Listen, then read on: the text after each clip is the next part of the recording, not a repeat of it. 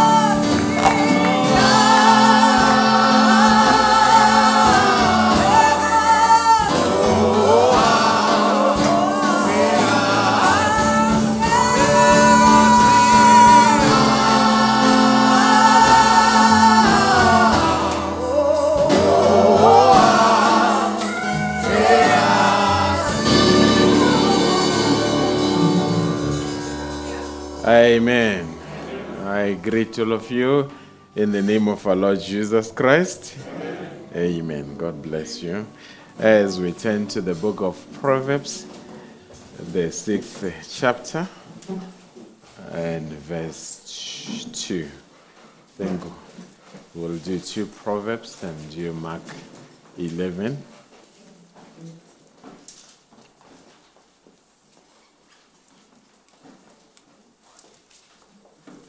Thou art snared with the words of thy mouth.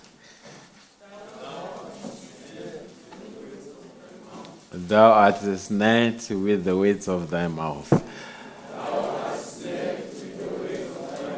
Thou art taken with the words of thy mouth. Proverbs 12, verse 14.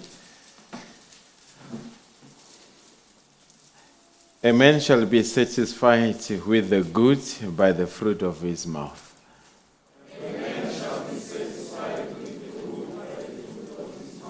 Mark 11, the 23rd verse.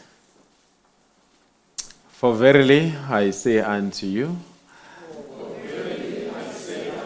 that whosoever shall say unto this mountain, Be thou removed, and be thou cast into the sea,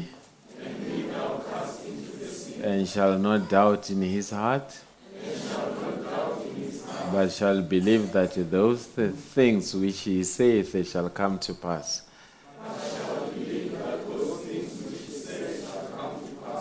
He shall have whatsoever he saith. As we bow heads, gracious Heavenly Father, we are reporting for duty this morning. It is by grace that we are here this morning. There are so many plans, hundreds of thousands of millions plans that the enemy had against us. But every plan that the enemy had came to naught. And Lord, we just came here to appreciate you for humiliating our enemy.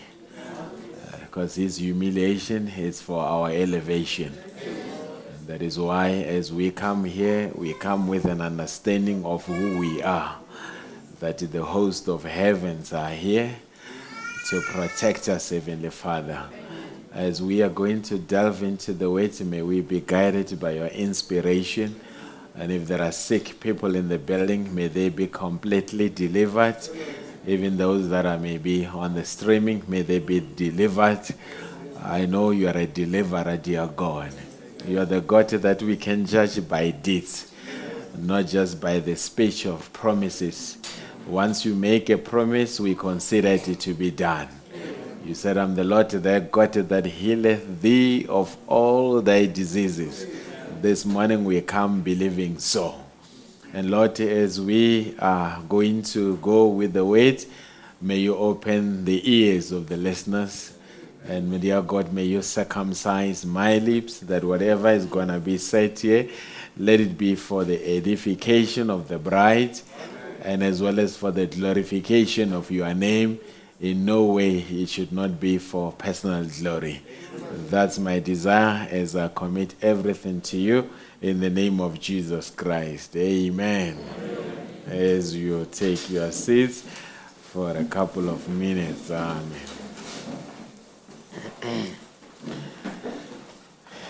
Just for a few minutes, we want to speak on speak it, believe it, receive it. Amen. Speak it, believe it, and receive it. Amen. Now, already Brother Branham has told us many times that we must never let our testimony be negative. Amen. And I believe that the reason he warned us about that, he knows that a confession will become a reality. If it is a, positive one, it brings positive outcomes. If it is a negative one, inevitably it will bring a negative outcome. Amen. That's why the Bible says, A man shall be satisfied with the good by the fruit of his mouth. Amen. And then it comes, it says, Thou art snared with the weights of thy mouth. You are entrapped by the weights of your mouth. Then you are taken with the weights of thy mouth. Your mouth can overtake you. Amen. Now, and Jesus comes, he says, I say unto you, whosoever shall say unto this mountain, Be thou be removed, and be thou cast into the sea, and shall not doubt in his heart, but shall believe that those things which he saith shall come to pass, he shall have whatsoever he saith. Amen.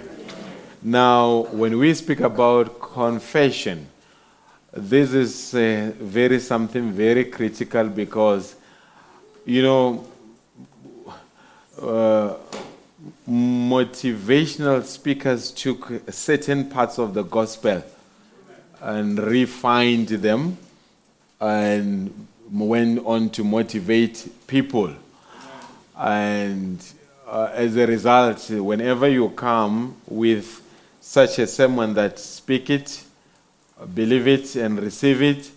Uh, people may somewhat say, is it motivational talk? I beg to differ. Uh, any positivity that is not based on the word of God will come to nothing. Let me repeat. Any positivity that is based not on the word of God will come to nothing. Uh, but the, the positivity that is based on the word of God is able to address you when you are sick. It's able to address you when you die. It's able to address you even when you rise. In motivational talk, they can't speak about death. They say it's negative. But uh, within the faith cycle, we speak about death and tell you that you've got a victory over the grave. Hallelujah. Now, when we speak about confession, confession is not denying physical facts or temporary circumstances. So, we, we, we, a lot of times, this is where we differ with motivational talk. The motivational people will say, ignore your circumstance. But we don't say, ignore Goliath. We say, take Goliath head on. Hallelujah. We don't say, ignore cancer. Acknowledge it is cancer. And go to the doctor to affirm it is cancer and get a diagnosis that confirms is cancer and have a certificate that it is cancer so that when you are delivered you can say this is what I was before the healing and this is what I am after the healing. Are you still with me? We are simply saying by by by confession we simply say you acknowledge your circumstance, you acknowledge your situation, you acknowledge your condition, but somewhat you are elevated by faith above your condition. Hallelujah. Because if you are not aware of your condition, you are not going to be aware of your elevation. You have to admit that I'm here, but now deliberately or intentionally, I'm being elevated above this situation. You see the situation, you see the conditions, you see the symptoms, but you are above the symptoms. Does it make sense, folks? So it is declaring what God, who never changes, has said about the outcome and standing in faith until all temporary conditions are in line with his eternal declaration. So that means you are there. You know, the beauty about it, what once the word is conceived in the heart and it is declared through the human lips, it creates such a spiritual force. Did you hear? It has to be conceived in the and it has to be declared through, and then it, it becomes a spiritual force. So if, if you just declare it without it being conceived in the heart, it will come to nothing. It has to be first to find a dwelling place in the heart and be conceived in the heart and be declared through the lips, then it creates a force. Are you still with me? But when you declare that, it means that you, you are aware of this condition, but you are already declaring the outcome of the condition while you are still in the condition. I hope we are together here. Because what's happening, you are not looking at the condition, but you are looking on what the weight said about the condition. You are aligning with the outcome based on the weight of that situation. You are sick, but you say, The Lord said, I'm the Lord thy God that healeth thee of all thy diseases. While being sick, but you look at the outcome being a healing.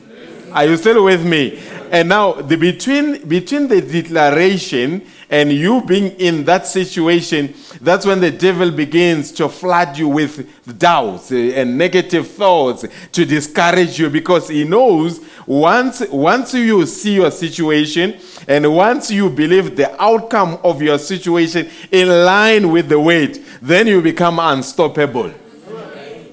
And, and it is going to force your temporary situation to line up with the eternal declaration. This I need to stop here for a while. The eternal declaration is already speculated or it's already stipulated in the word. Hallelujah. The, eh, as it is already stipulated, but we're going to come into temporary situa- conditions. Your, your trial is a, is a temporary condition. Your sickness is a, is a temporary condition. Your challenges are temporary conditions. But be, be, despite those temporary conditions, there is an eternal declaration. And your duty is to bring your temporary situation or condition under the subjection of eternal declaration. Are you here, people? So that means you are not, your focus is not the temporary condition. Your focus is eternal declaration. And you've got to confess eternal declaration while you are in a temporary situation. But the danger today, we declare temporary conditions and reinforce them, and we sink in our temporary condition. You will never die. Uh, hallelujah. You've already passed from death unto life. Isn't what the scripture says? And Brother Branham says the church will never be defeated. It is an invincible army. I- I'm just bringing eternal declaration closer to your doorstep. Your body one day will change the atoms of the body, of the, your, the, the atoms. Are you still with me? So you have to know what is the declaration, eternal declaration, because there it reveals uh, the will of God. Are you, are you with me so far? Now, faith speaks your expectations, not your experiences. Uh, hallelujah. Now, a lot of times, if, if you, uh, uh, faith doesn't stress that, oh, I was the only child. Oh, I come from this family. Oh, they hate me. Oh, they rejected me. That's not a faith. Faith does not reflect on experiences. Because experiences by nature are crippling.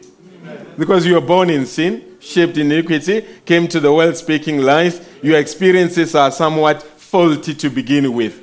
But the faith speaks of your expectations. So this morning, there are people that are driven by experiences, and there are people that are driven by expectations. Did you hear me on that one? There are people this morning in this church that are driven by experiences, and there are people that are driven by expectations. Because uh, with an experience, uh, a lot of times you say, because you experience this, and inevitably you think that you may experience this again. But with an expectation, you say, Yes, I experienced that, but my expectation is this. And now, now that's when faith begins to bring a manifestations in your life. Are, are you still with me? We all have experiences that we are not proud of. We all have experiences that we do not want them to reoccur in our lives.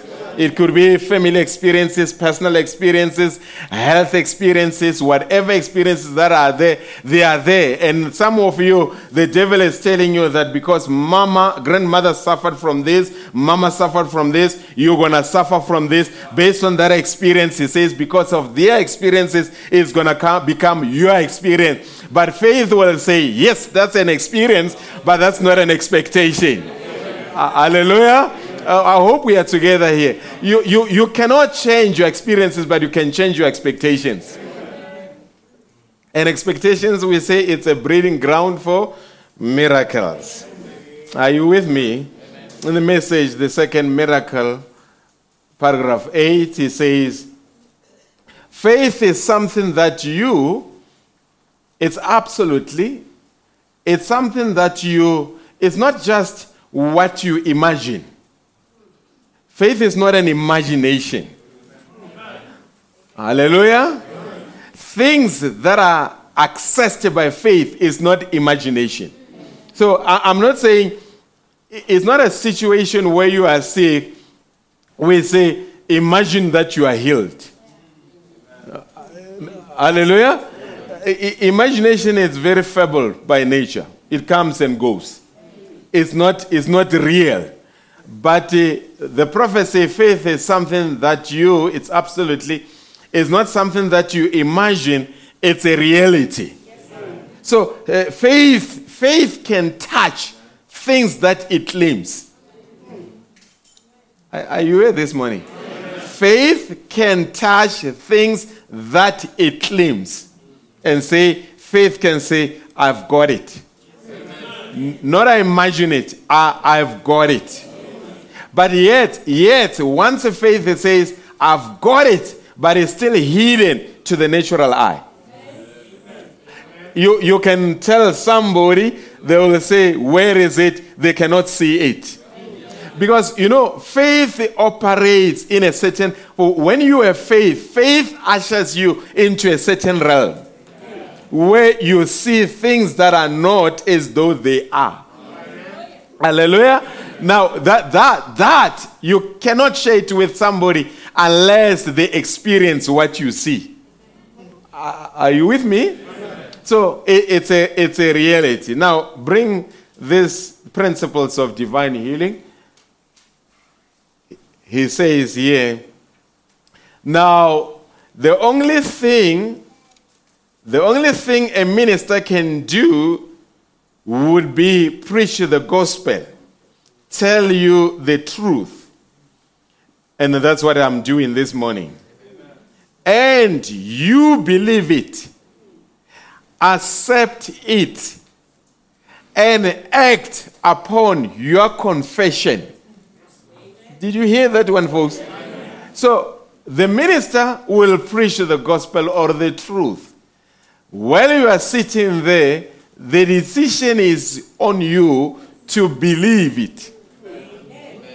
Here is a danger others believe it, but they don't accept it. And when you believe it without accepting it, we say it's an intellectual conception. You, you, you say amen because the person sitting next to you say amen. You say amen because you are in church. It's expected that you have to say amen. But there are people that uh, look at it, then it opens up a realm of possibility, and they see that what is spoken can be actualized. Hallelujah. Then, then they believe it. Then they accept it. Accepting it, it means the truth is being presented, but you see your role in the truth that is being ex- uh, presented. That that's what he's talking about. He's talking about me. The situation that is being referred to, it refers to me. Then thereafter, once you have believed it and accepted it, then you've got to act upon your confession.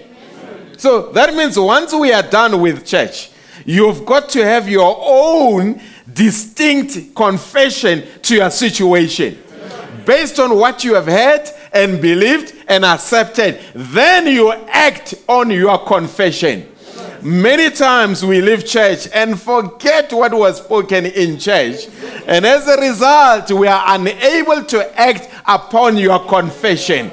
When was the last time when the church was done and you saw your role in what was preached in the church and you are consumed by what was presented in church and you saw that that was me and as a result of that this is what I need to do to bring what I saw so that it becomes results in my life. Are you here people? When you act upon your faith. It says you go out and say, say, you're well. And believe you're well. Uh, be, believe you're well. So you go out and say, I'm well. And believe you are. And act like you are Uh, hallelujah. You, you get what I mean? Now, w- w- when somebody hears us speaking that, he thinks it's just a mental gymnastics. It's not mental gymnastics, it's the law of God. Once you speak it and believe it and act upon it, then it becomes a reality. Now, you are in church, you are sick. And as you are sick right there, but you go out and say, it begins with you saying, I'm well. Not the preacher saying you are well. Not saying God, it's God saying you are well. You have to say it. It, it is not the responsibility. It begins with you, Mzalwan. You have to say, I am well. Why it, it, it has to be that? You've got to own the process. You've got to develop a sense of ownership to what you are confessing. Even if it is a pastor, once the church is done, something is going to happen. It will shake your confidence. But when it is your own personal conviction that, yes, it is me, I am well. You will meet a demon and you will say to the demon, I, personal pronoun, I take responsibility. I am well. And believe you are well. The more you say it, you reinforce your faith system to believe, yes, I'm well. And not only believe it, but act like you are well. Uh, hallelujah. You know, this one is where it's very dangerous. A lot of sick people get sick because they look for pity. I don't say we don't need to sympathize, but a lot of people sing because of pity. I'm sick, I'm the only one. You don't know what I'm going through. We know what you're going through. But we say, act like you are well. How do you act that you are well? You know, certain things you've got to force them. Faith by nature is bullish, by nature it is forceful. Because Brother Ron says it is the boss. Faith is when you say, This sickness prevents me from eating. But faith says, We're going to have a good meal. Hallelujah. I'm going to cook this meal and I'm going to enjoy this meal. How are you sure? It's because I have said it, it's because I believe it, and it's because I act as it is, and it will be so. I, I don't know whether we're together. You are going to find a resistance when you say it. You're going to find resistance when you believe it. You're going to find resistance when you accept it. You're going to find resistance when you act upon it. But despite the resistance, you keep on saying, Yes, I believe it. Yes, I accept it. Yes, I act upon it. In no time, it brings the results. Are you here, people? He says, You say, Brother Branham, should I do that before it? He says, You never feel nothing. Jesus never said, Did you feel Did you feel it? He said, Do you believe it? We, we don't care what you feel. We care on what you believe.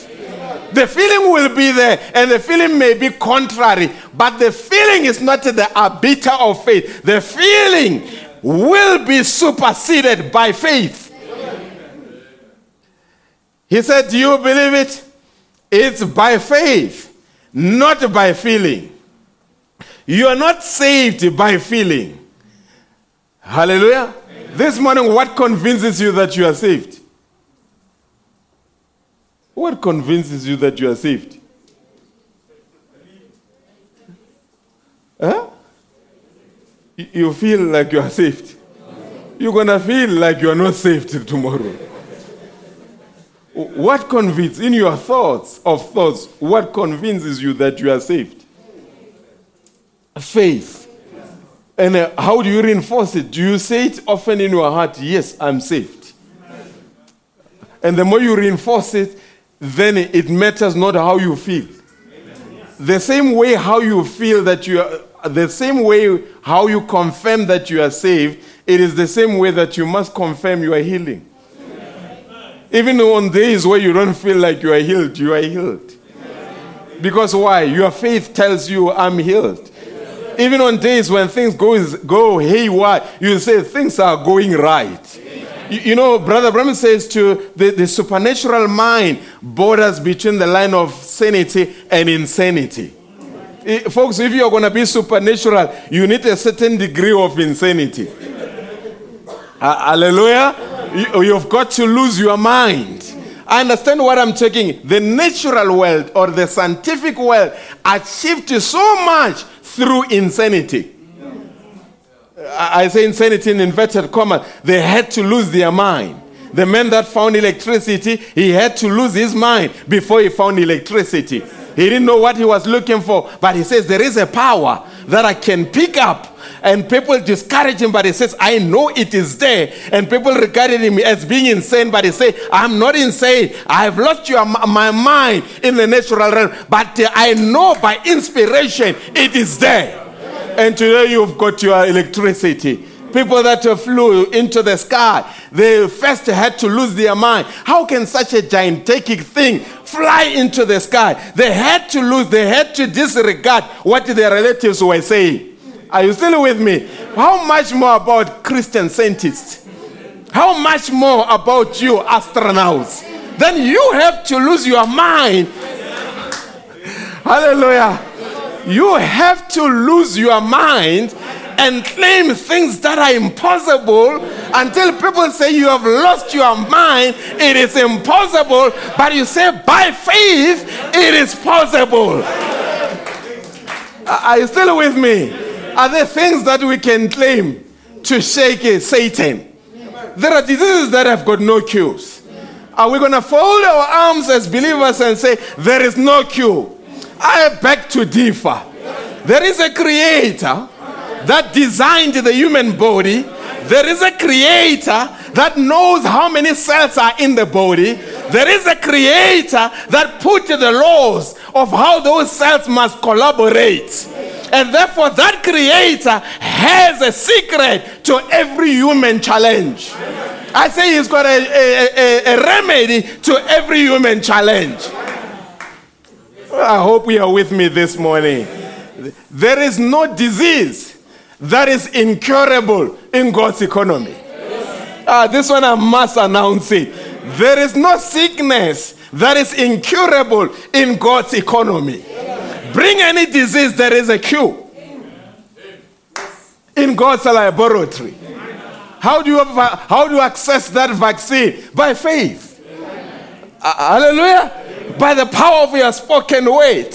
When you claim it and believe and act upon it. I hope this will energize you towards something. It's by faith, not uh, by feeling. You're not saved by feeling. Why? The devil can beat you around every stump in the country saying it's by your feelings. I'm not saved because I feel like I'm saved. I'm saved because God's word says I'm saved. Now, listen just a moment. The word of God will defeat the devil any place, anywhere, anytime, on any condition. Oh, this one I must say it once more. The word of God will defeat the devil any place. Folks, not only Jeffersonville, any place. Hallelujah. Anywhere, any time, and on any condition. Oh, folks, we are yearning to go back to some realm of normality. The world has been ushered into a state of norm- abnormality. We can't have church as we used to have. We've got to be very conscious and calculate the numbers. But, folks, that's not how God designed His church. I beg to differ. The church has got the voltage of power, and the church cannot surrender easily. Can I get an amen on that one? I know the devil is there saying, calculate. I say, the word will defeat the devil any place, anywhere, anytime, on any condition. We are looking for people that can take this quotation and actualize it. We are looking for people that can take this quotation and leave it out. We're looking for people that can take this quotation and not just leave it as a sermon, but make it a reality. And say, yes, the word of God will defeat Satan any place, anywhere, anytime, on any condition. Do you believe these things? The message, all things. The prophet says, paragraph 39 God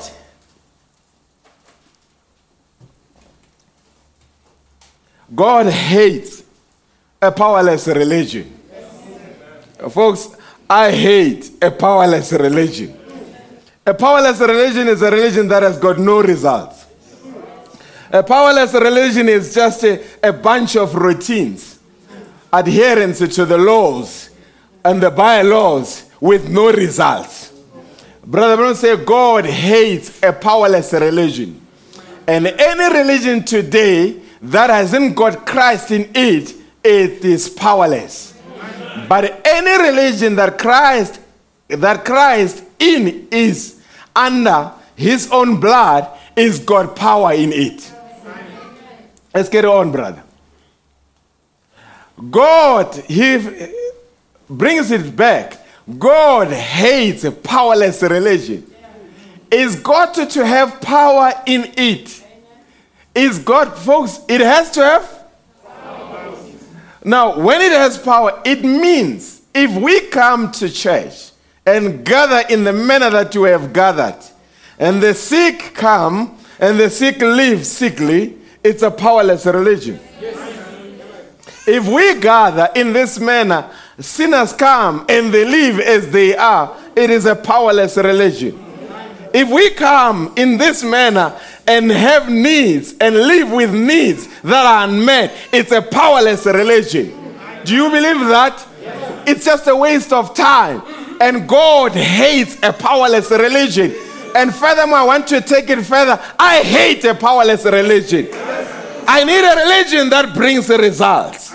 I need a religion that makes a brother say, Yes, last week I was sick, but today, after hearing the way, I was delivered from my sickness. I need a religion that can make a young man that is on the verge of a suicide to come into a church building and hear the way and right there at that moment tell Satan, No, no, no, no, you will never make me do that. I need such a religion. I need a religion when the marriage is under stray and mommy and dad are about to go separate ways. The religion that can make them to come together and reconcile. And mommy looks at daddy and remembers what he saw in daddy when they were still here. I hate a powerless religion. Do you hate it as well?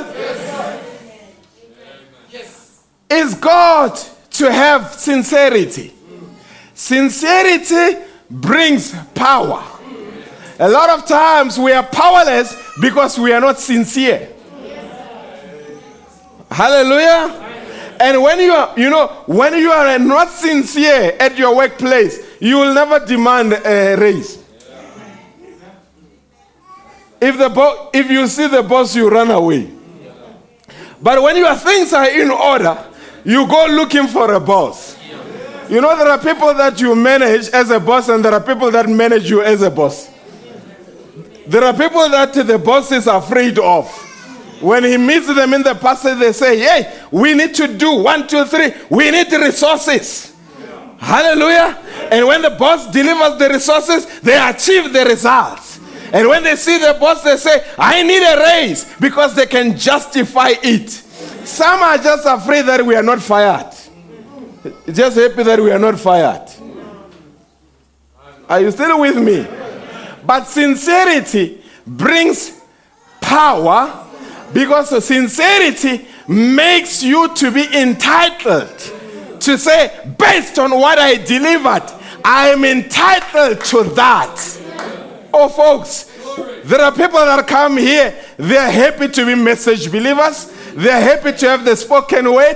Whether the results are there or not there, they don't care. But there are people that are sincere.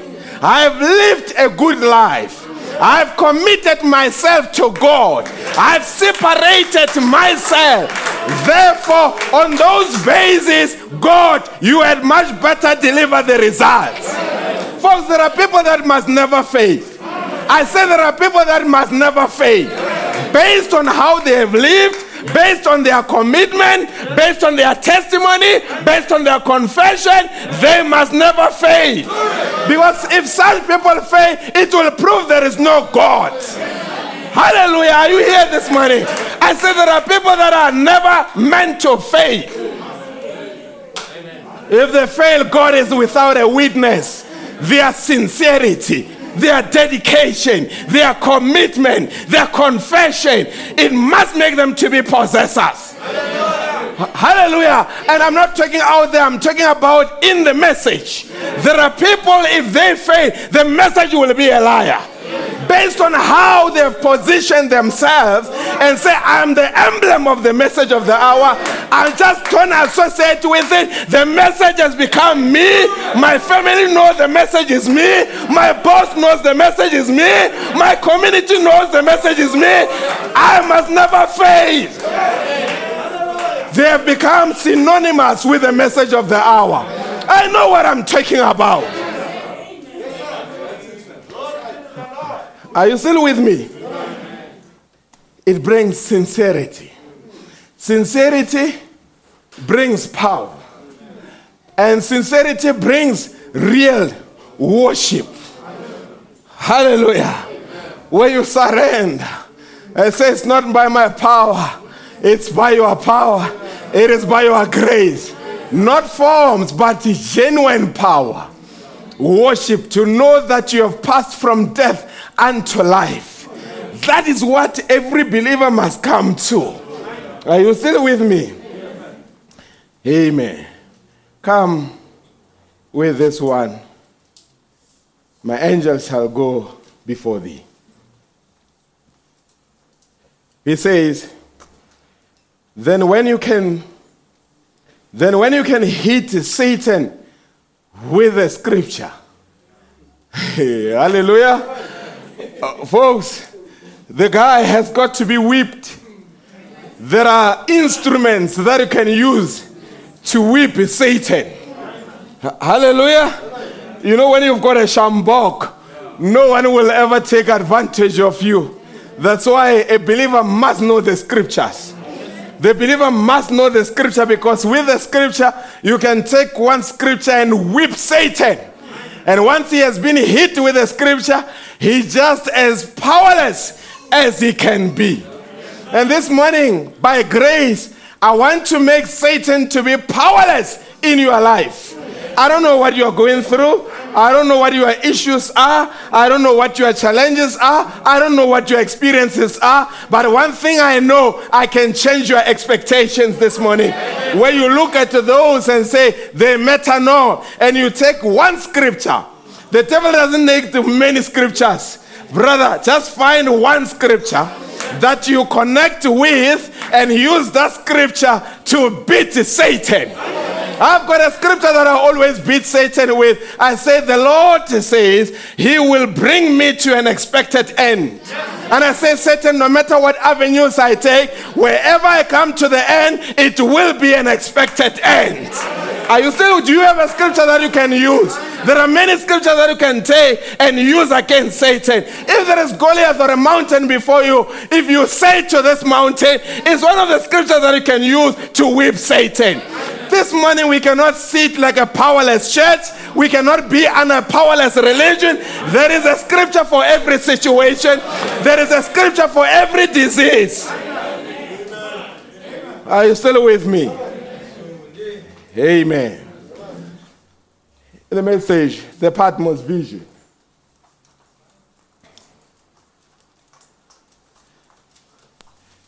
He says,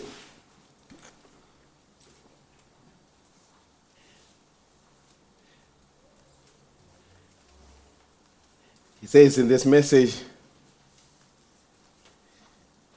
the Patmos vision, what happens when two omnipotents meet?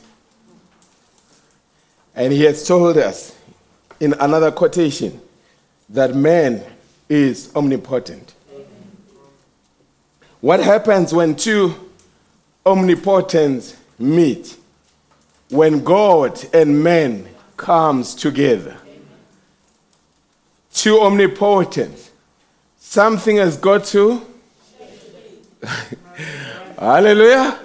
When God and man come together, something has got to shake.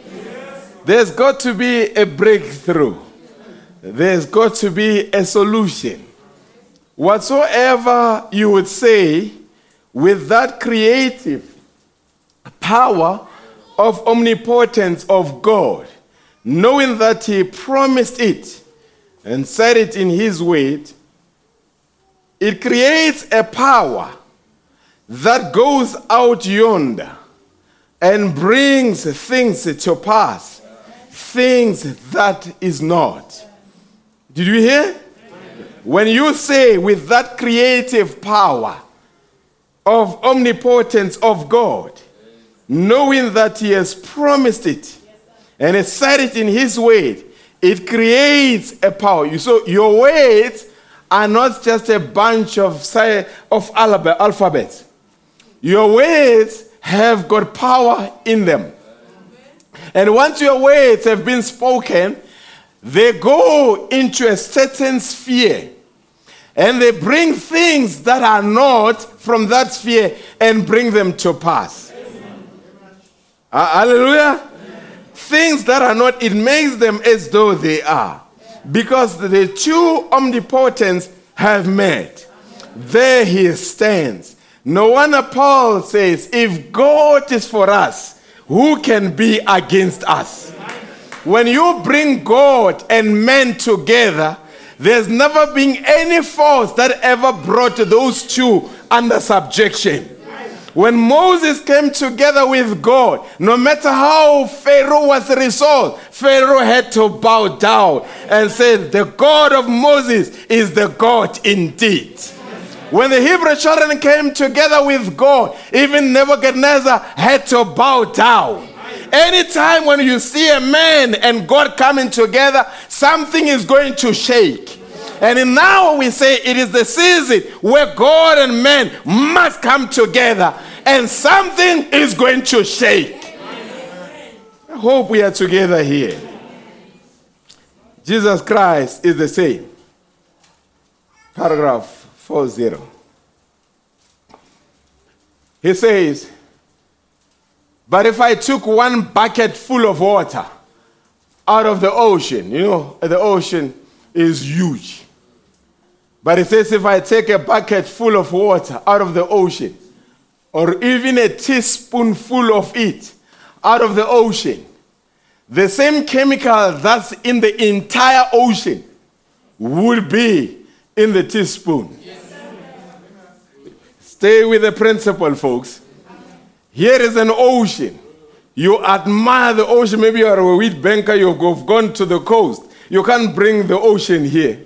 But what you can do, if you just take a teaspoon of water from that ocean and bring it to Wheatbank, you have actually brought all the minerals that are in the ocean are now in that teaspoon.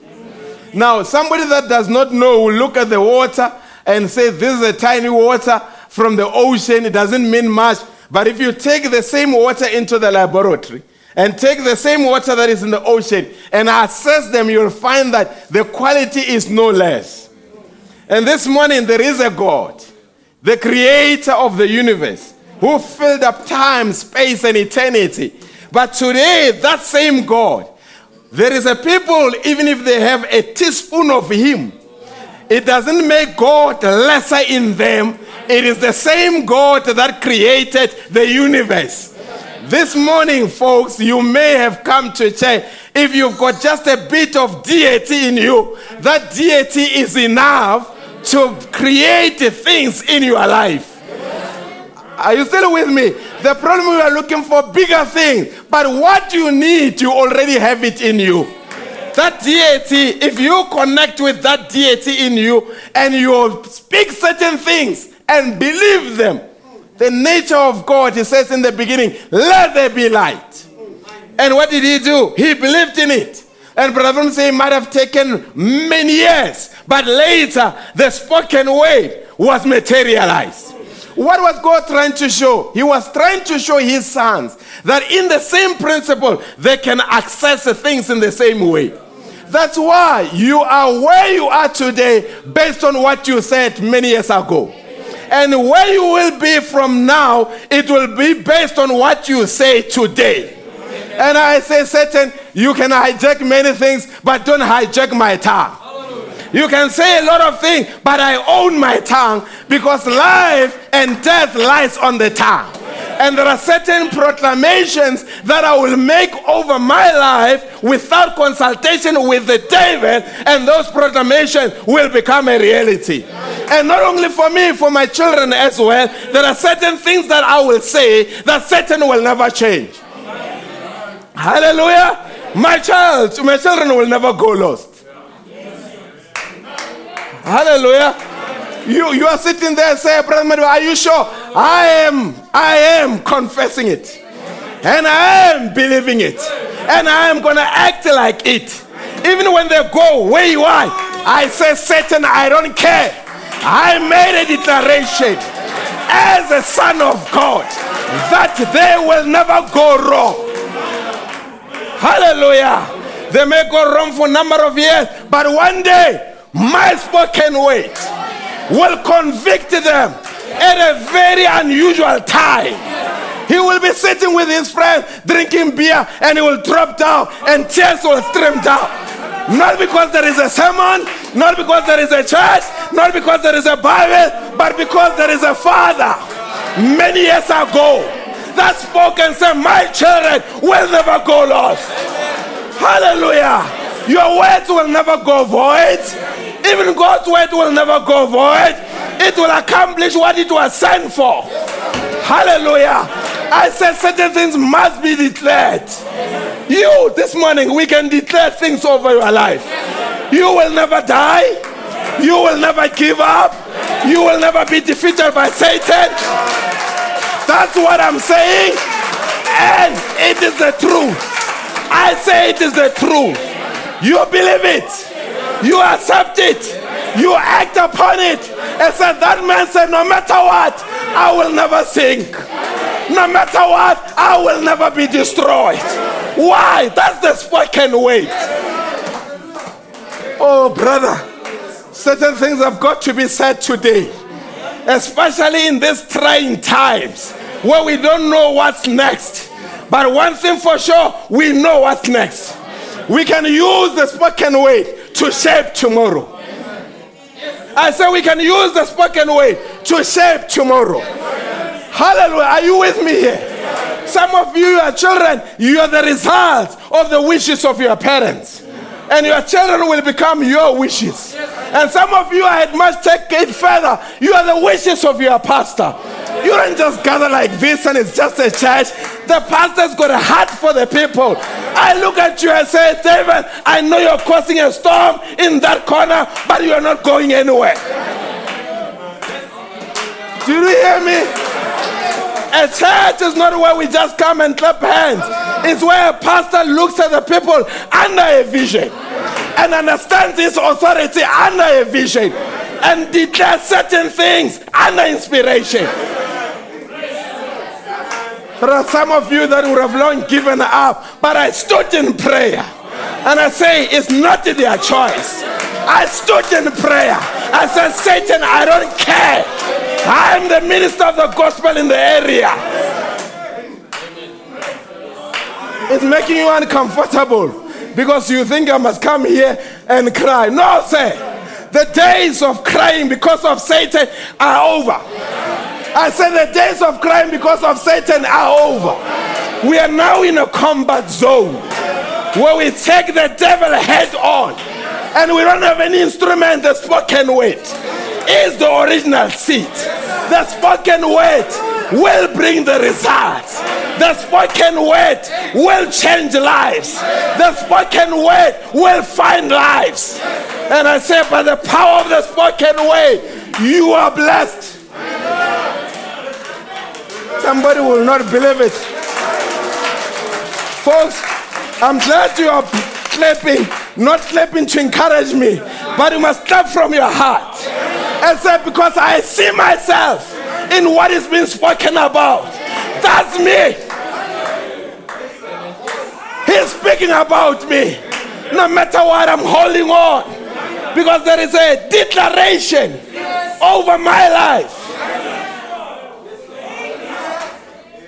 Do you think we just went through economy and you just got jobs? You were lucky. Well, other companies are closing down. No, sir. We went down and said, Lord, don't shame us. Lord, we preach the gospel. People were saying after the lockdown, people are not going to come to church because they've realized pastors are powerless, ministries are powerless. I beg to differ. I've seen God on the move during the lockdown than any other time. Hallelujah. I see, I've seen God during a lockdown than any other time. Well, we went and con- con- consulted with God and said, God, if what are we going to preach when we open? If they all die, what am I going to preach? If they all get sick, what am I going to preach? I say, say, God, this is a moment of showdown. This is a moment where you need to give the ministry a credibility. This is a moment where you need to bring a reinforcement. And by grace, I can stand behind the pulpit years later and say, We have never lost even one life. I say, We have never lost even one life. And those that lost their jobs, we prayed. And during the lockdown, Pastor, I got a job. Where did that job come from? It did not come from Tito Mboweni. It did not come from Cyril Ramaphosa. It came from the Almighty God.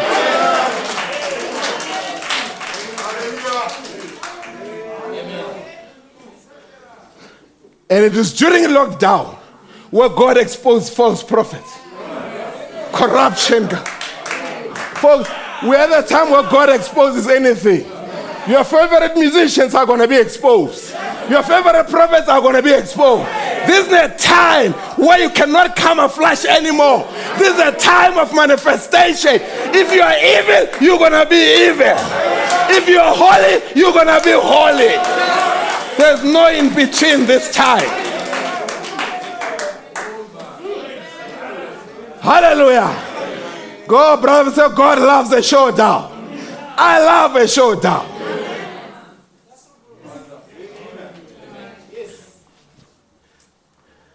Just a teaspoon of water has the same minerals that are in the ocean. Brother, why cry? Speak. Paragraph 88. Now, the Holy Spirit has one message speak. Folks, the Holy Spirit has got one, not many messages, one message. What is the message? Oh, brother, if you are sick, this morning I had a bit of fever. And I say, oh, I don't feel right. But as I'm speaking right now, I'm healed. Ah, maybe think I staged it. I'm not staging it. I wasn't well. But by God's grace, God has delivered. Every time I'm sick and I come to preach, I always say I'm not stopping. Because once that power is released from another China and goes through this body, our sickness cannot stop. A Few minutes into the someone the devil is paralyzed. Are you still with me? So you ignore what? The symptoms. You ignore the condition because the Holy Spirit has got one message. Speak the word and go forward. Don't be stagnated. Speak and move. That's right. Don't. He says, don't cry to me. God says, don't cry to me. Why is God saying, don't cry to me?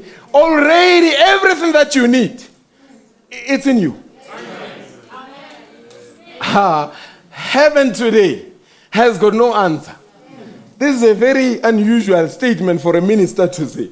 Heaven has got no answer to your solution.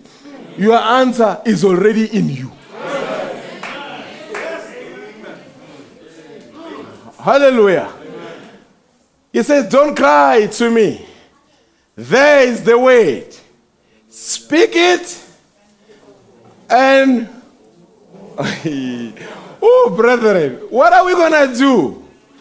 Are we going to have church or not have church? What are we going to do? Who are we going to wait till we have church? Speak the word and move forward. Thou says the Lord. That is the message of the Holy Ghost. Bring another one, brother. Same message. Thou saith the Lord. Speak. Don't. Eh, bazalwane, they cry. Today. Don't speak and go. God don't want a bunch of crying babies. Do you hear what God said? You think every time you cry, it's a virtue. It's not a virtue. God doesn't want crying babies. Hallelujah. He wants men that has got a backbone. He wants women that have got a backbone, not wishbones. I wish I had it. I wish I could do this. we are no longer in the wish season. We are in the manifestation season. Do you hear him what he's saying? A bunch of cry babies are not needed. We need men with a backbone, women with a backbone, a backbone that goes and gets the results.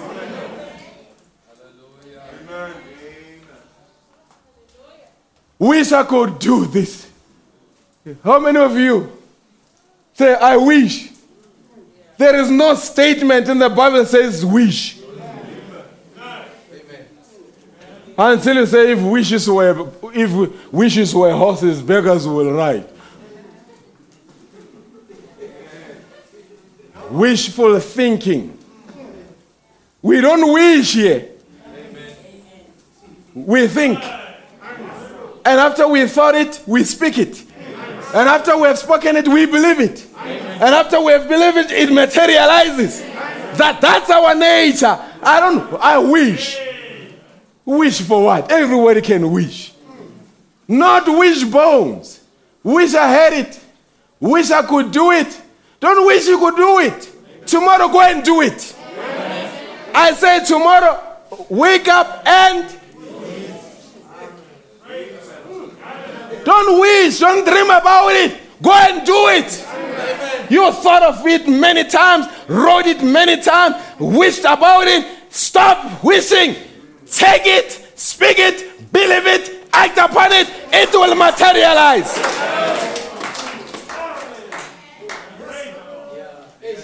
I wish I had a, a stable family. Wish. No, go and have a stable family. I wish my wife could be happy. Go and make her happy.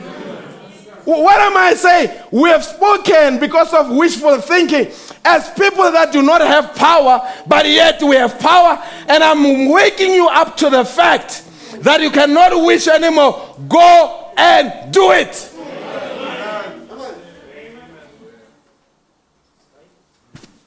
Backbones that will stand in the breach.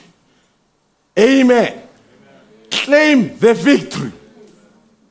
Claim they are called out in the midst of darkness.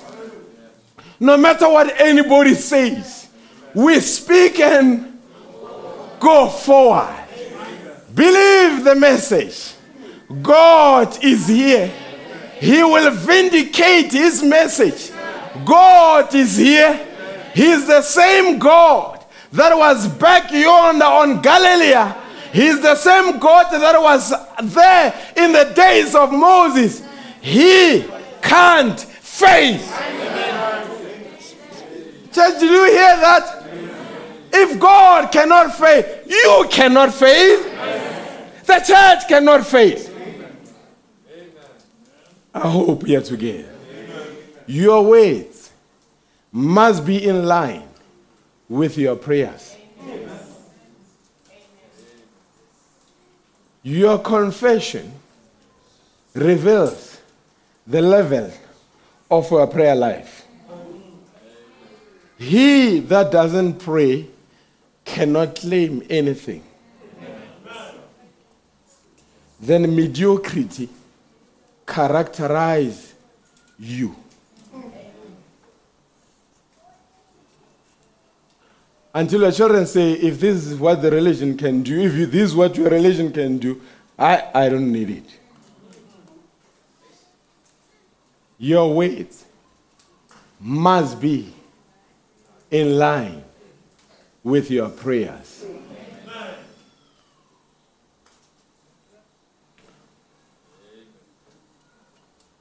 Let's go on. He says, You have the power in you. Folks, when? Right where you are sitting, you have the power in you now to do that.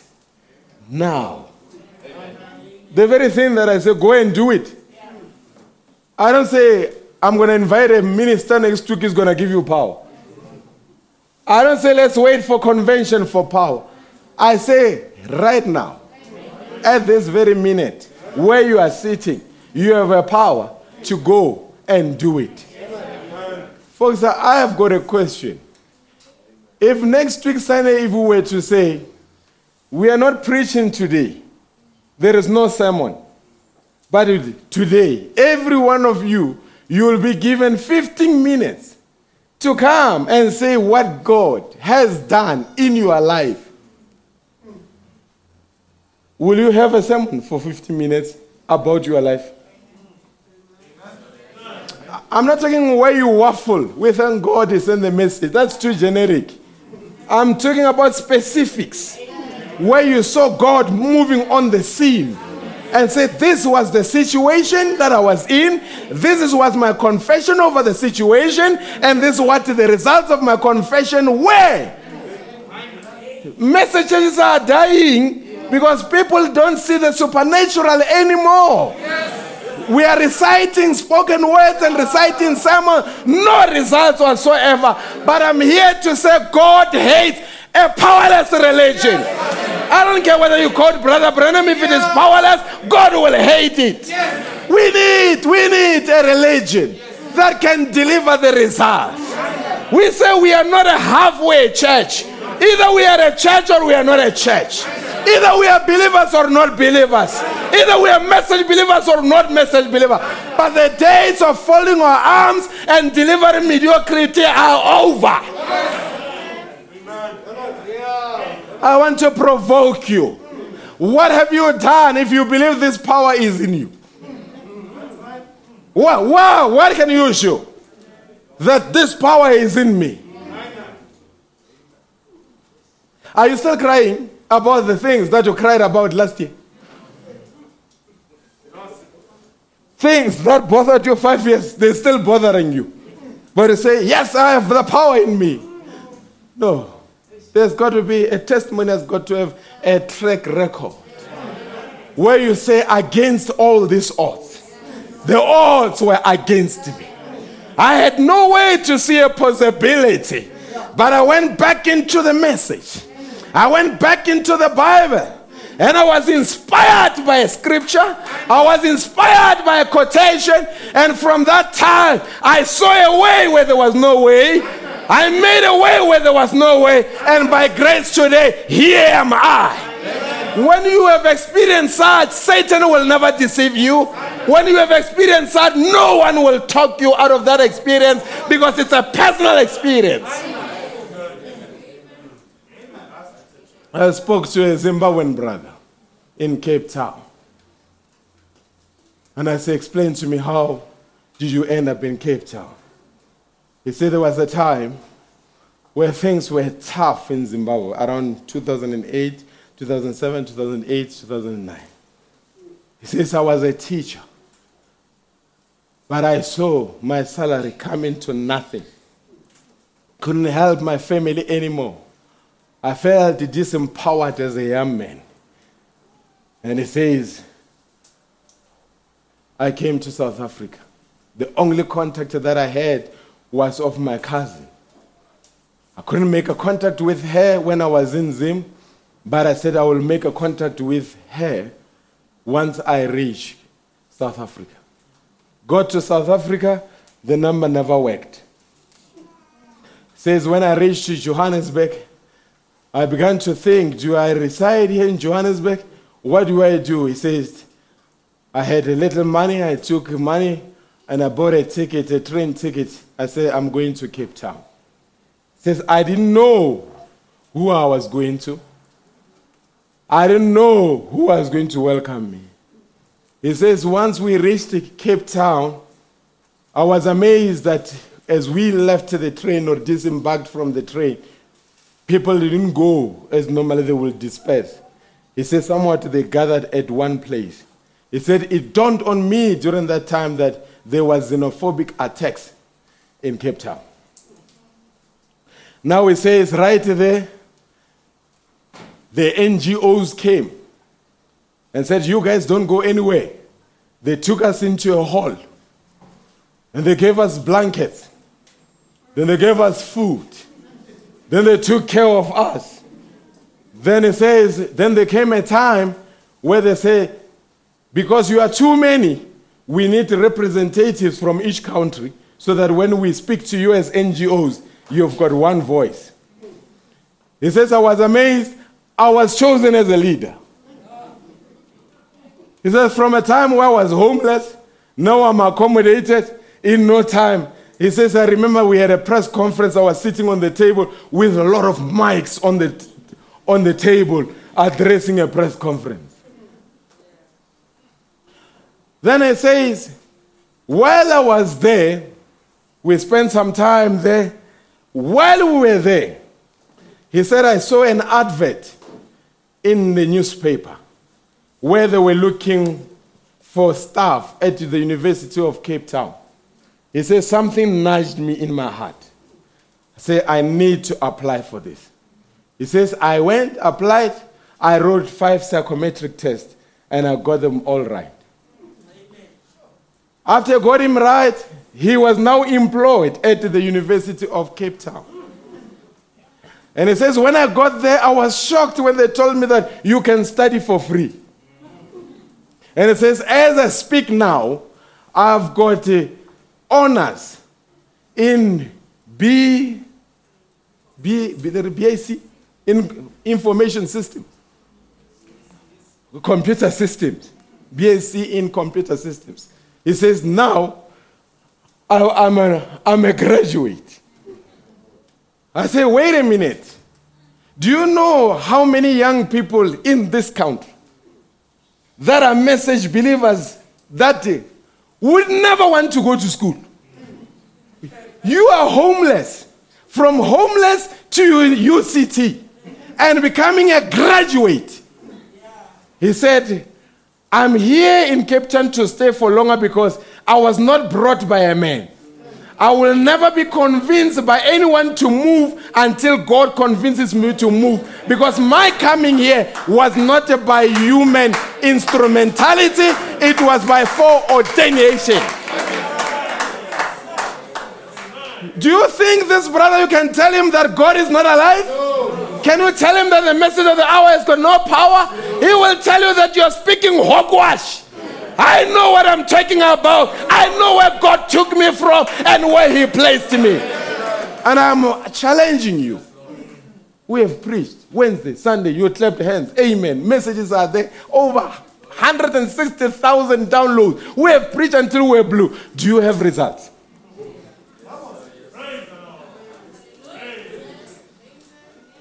You have the result? Where you can say, against all odds. Sincerity brings power. Many don't need, they cannot ask because they are not sincere. Dodgy characters. A dodgy character in the message can never ask God to do anything. Moving by night in suspicious corners. You're not going to have testimony. You're the one that will end up saying, you know, message people. If you say message people, who are you? Are you an imposter? Because we thought we all are message people. If you say you message, who are you? You are planted by the enemy to discourage us.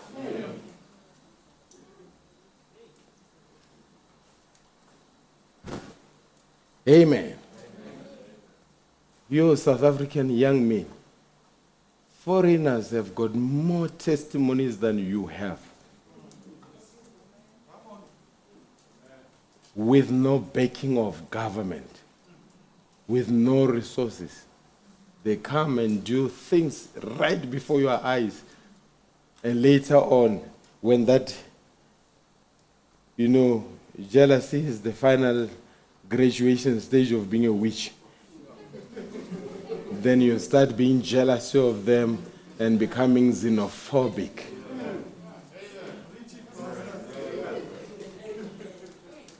They had no RDP, they had no grant, nothing. They had no NSFAS, nothing. But they made it. You, with all the resources, all you know, the prophet said, when we say result, you get angry. I had young men that were angry with me in this church. Some of them left uh, because I asked, I said, brother, you are not going to just say the prophet said, hey, what are you doing? how far are we with school?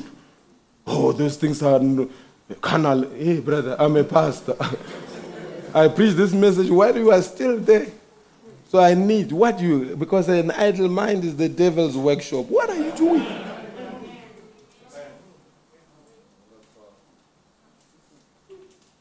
Later they leave and say he's not spiritual. Yes, I'm happy to wear that badge of that name with honor. A man must be responsible. If God cannot trust you in the natural, he cannot trust you in the spiritual side of things. We can't say you are our deacon. We, we don't even know when you wake up where you go. Don't you know? Can you hold a job? Can you take care of a family? Can you have a structure? Then it gives us credibility that this man we can trust him. Because if you can't take care of your house, you can't take care of the house of the Lord. Are you with me? And I'm not painting all young people with the same brush, South Africa. We've got the likes of Sister Michelle, they made it against all odds, graduate. And we say we need more of such. And you sisters, elder sisters, you are getting too much excited, excited over silly things. If a child, if a sister's got a child and has got no husband, no baby shower. Baby shower for what?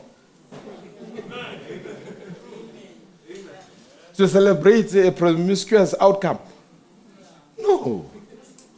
Yeah, you can buy gifts secretly, but we can't host until we say, hey, where is the father? Baby showers are for people, women that are pregnant and have got husbands. If no husband, no baby shower. You find that it's message believers celebrating and you say, Where's the father? We don't know. Well, then why are you doing? then you encourage others to do exactly the. I'm preaching here, folks. I- with me, I don't, I'm not here to be pat on the back. I'm here to deliver the truth. We are en- encouraging certain life passively. There's a young girl, I'll share things with you. She phoned me and told me, Hey, Pastoria, there's this young man that I love so much. We have been together for long. Our pastor doesn't seem to understand. Can you help? As she was talking right there, I switched off because I don't, these days I will never officiate any marriage outside this church. I don't do it anymore. If a pastor phones me in Limpopo and says there is a wedding, can you come? No. Every pastor must marry their own people. Agree, he knows them. Because we end up officiating marriages of divorcees. A pastor knows this man is a divorcee. He's hiding. Who can I get? Mariben Witbank because he loves preaching. He comes driving here. Later, he was officiated a marriage of a. I don't do that anymore. Ah, some pastors already know. I say, Pastor, no, do it for your own people. Two things that I don't do I don't serve communion except for my church. I don't officiate marriages except as people from my church. That's it. Ah, we officiated marriages of tsotsis. No, I can't do that anymore.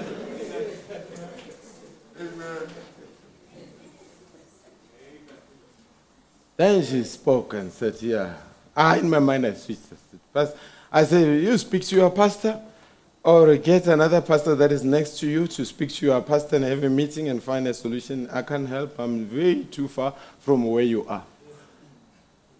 Then later, a deacon phoned me and said, Pastor, we understand she phoned you. Uh, we just wanted to know because she's pregnant.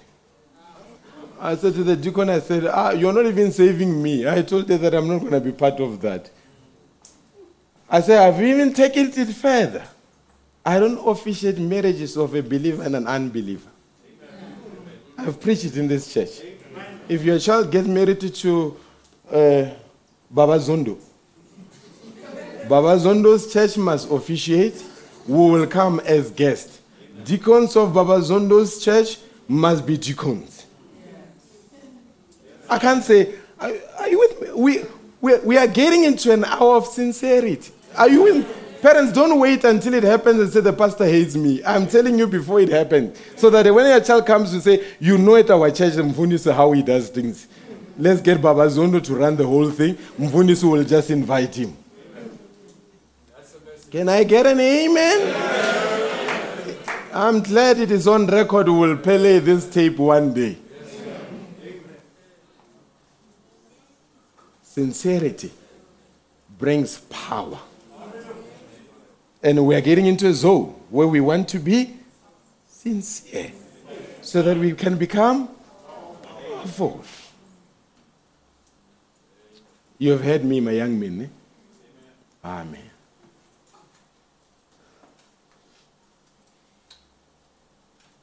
Okay. You, you have power in you to do that now. But that power that you have in you now could make a. You have power in you to do what? Believers. A world where it is corona free. A world where it's divorce free. A, vo- a world where it's delinquent free.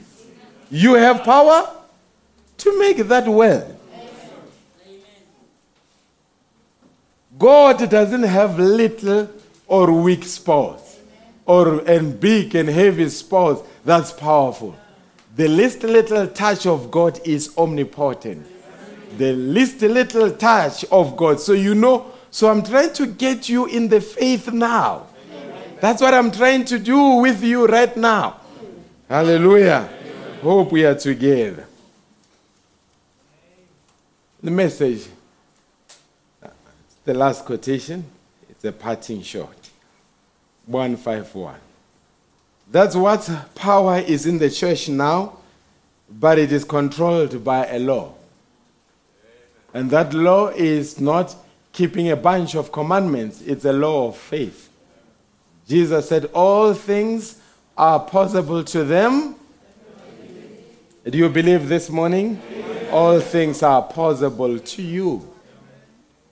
And if you can't believe, whatever God will lead your soul to believe, that is yours.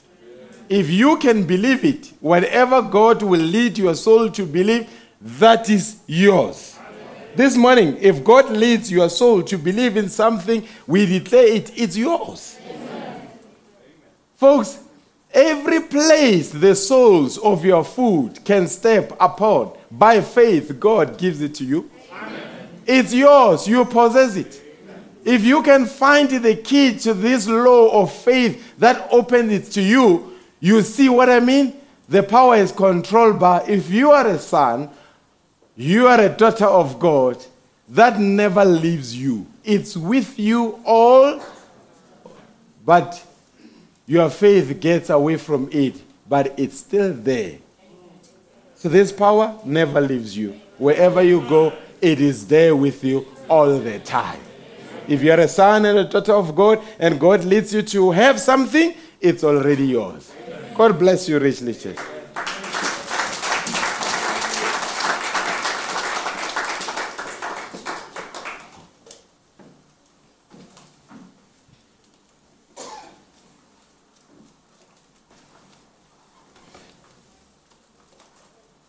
As we stand to our feet.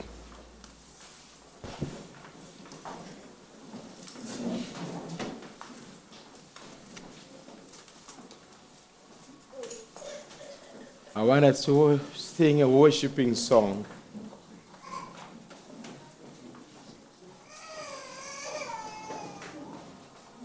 Only believe, only believe. All things are. And if you have a need in your heart, you're going to raise your hand that we remember you in prayer, that God may grant you your heart's desire. I believe this morning we came here, we have needs, we have desires. But as we said, if you speak it, believe it, act upon it, it materializes. It begins with you. Only believe, only believe all things are possible.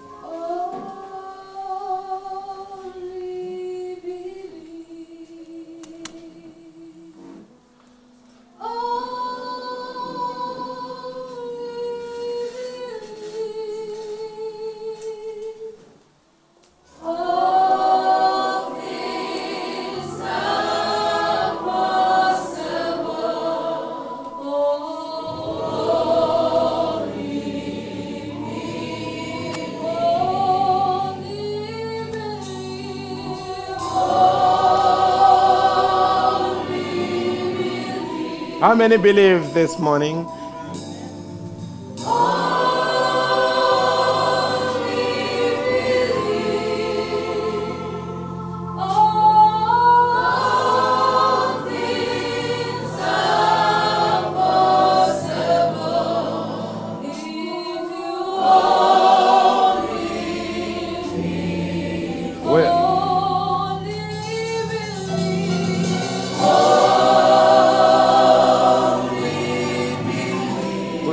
Only believe.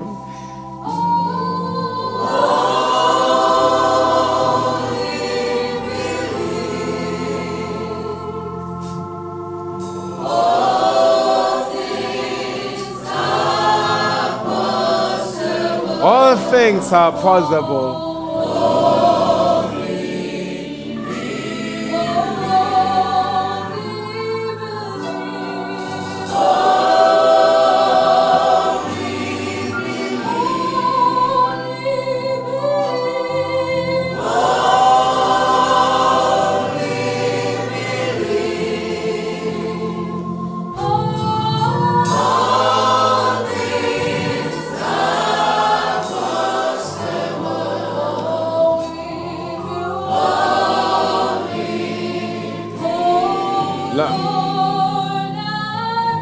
Lord, I believe.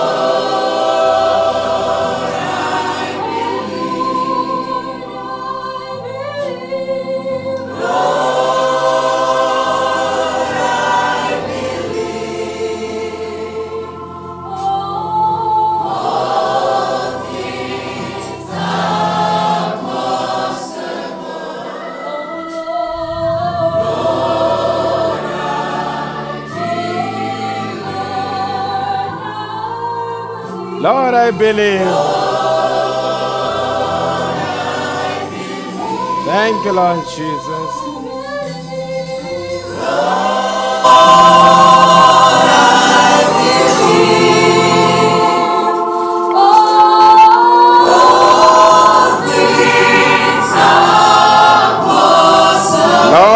Receive.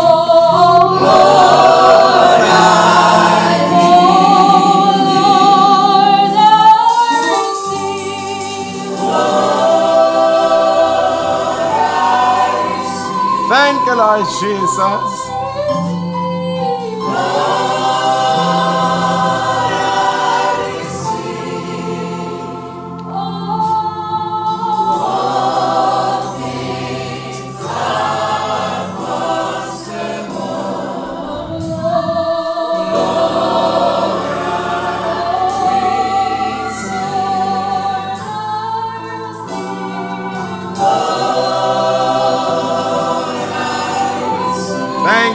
Jesus.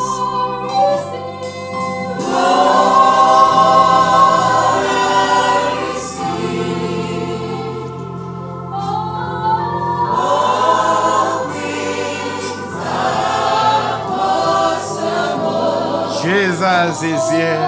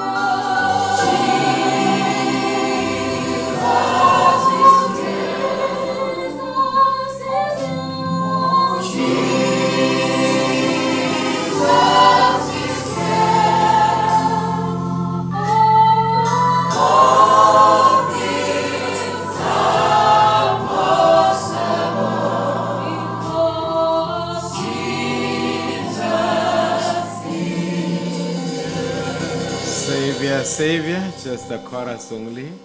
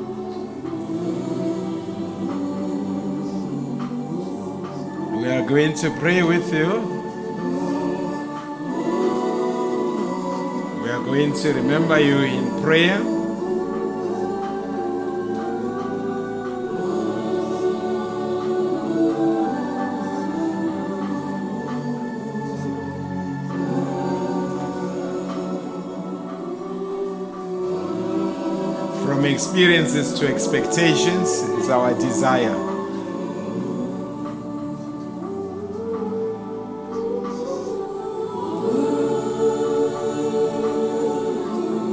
Thank you, Lord Jesus. You may raise your hand if you need prayer. We'll remember you right where you are.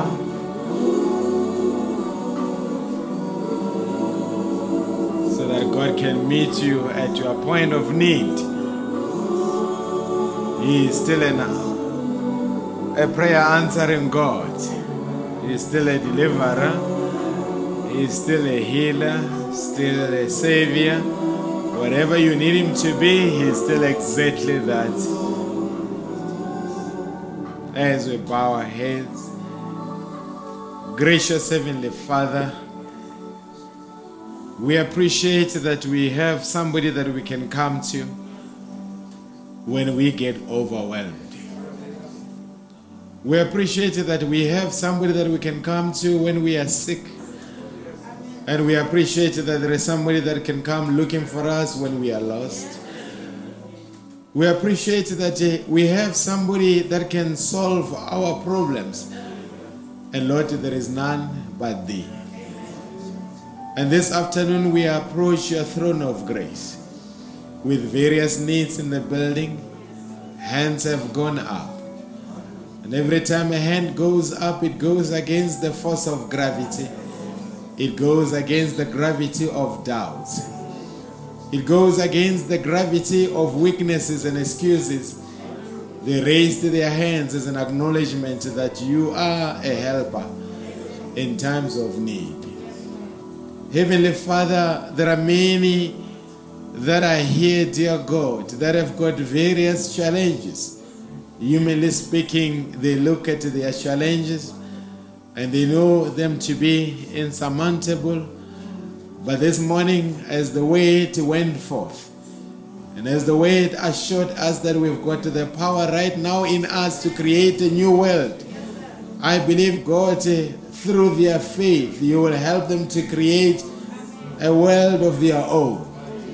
From a world where things were not peaceful to a world where things are peaceful.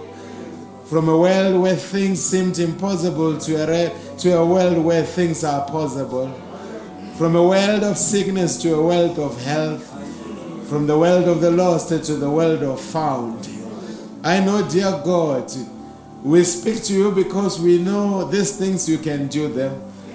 I believe, dear God, somebody will have a testimony and will come and speak their testimony. And through their testimony, there will be another testimony. And through their miracle, there will be another miracle. That is exactly what we are here for.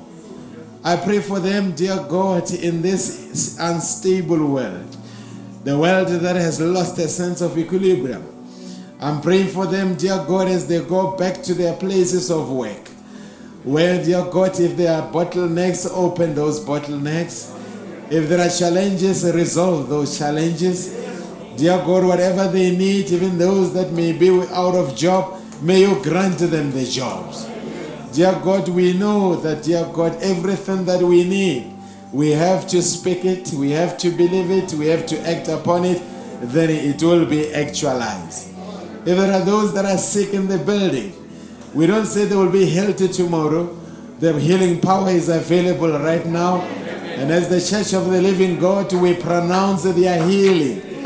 Dear God, if there are those that are tormented by spirits of depression, by spirits, various spirits, in the name of Jesus Christ, may you deliver them right now. Whatever is needed in the building, grant it now. And may the saints, by faith, say, I've got it. And when they leave these doors, they must be able to act upon it, dear God. And as they will be traveling to various places, various destinations, I pray for the traveling mercy until such time we meet again. And all these things we ask them in the most powerful name, the only name that was given to the human race, the name of the Lord Jesus Christ. Amen.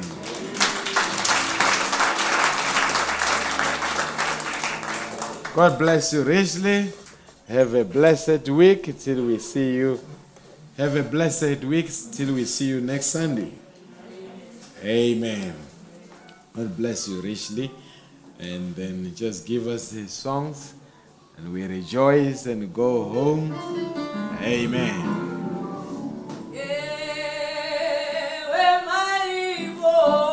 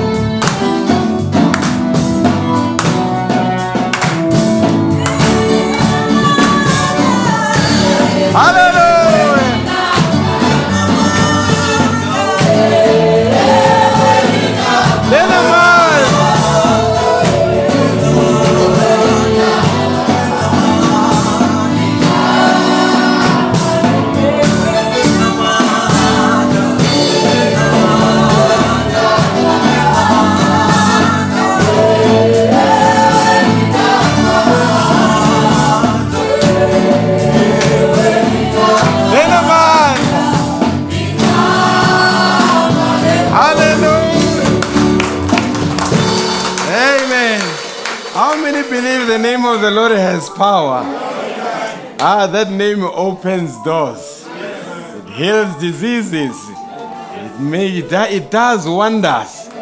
Um, we sing it with understanding of what the name of the Lord can do. Just give us another song. Are we back with rehearsals? When are we having rehearsals? Yeah, we have to get back to some normality. Amen. Let's sing and enjoy. You know, Brother Branham says music heals. Music will lift up your mood. Music can, can do something to the cells of your body. Amen. Uh, so we are very much happy. Uh, give us a song and then we will. Amen. Yes.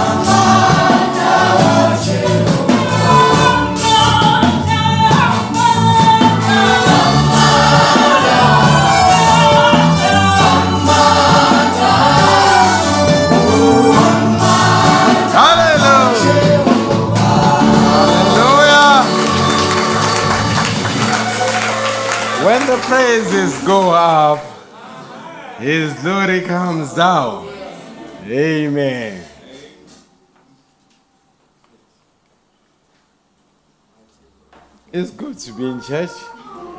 No one that Satan hates the gathering of the saints. It troubles him because we come out recharged. Amen.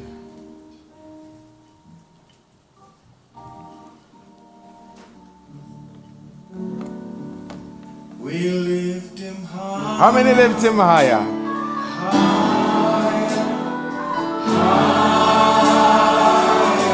let's lift him higher this afternoon.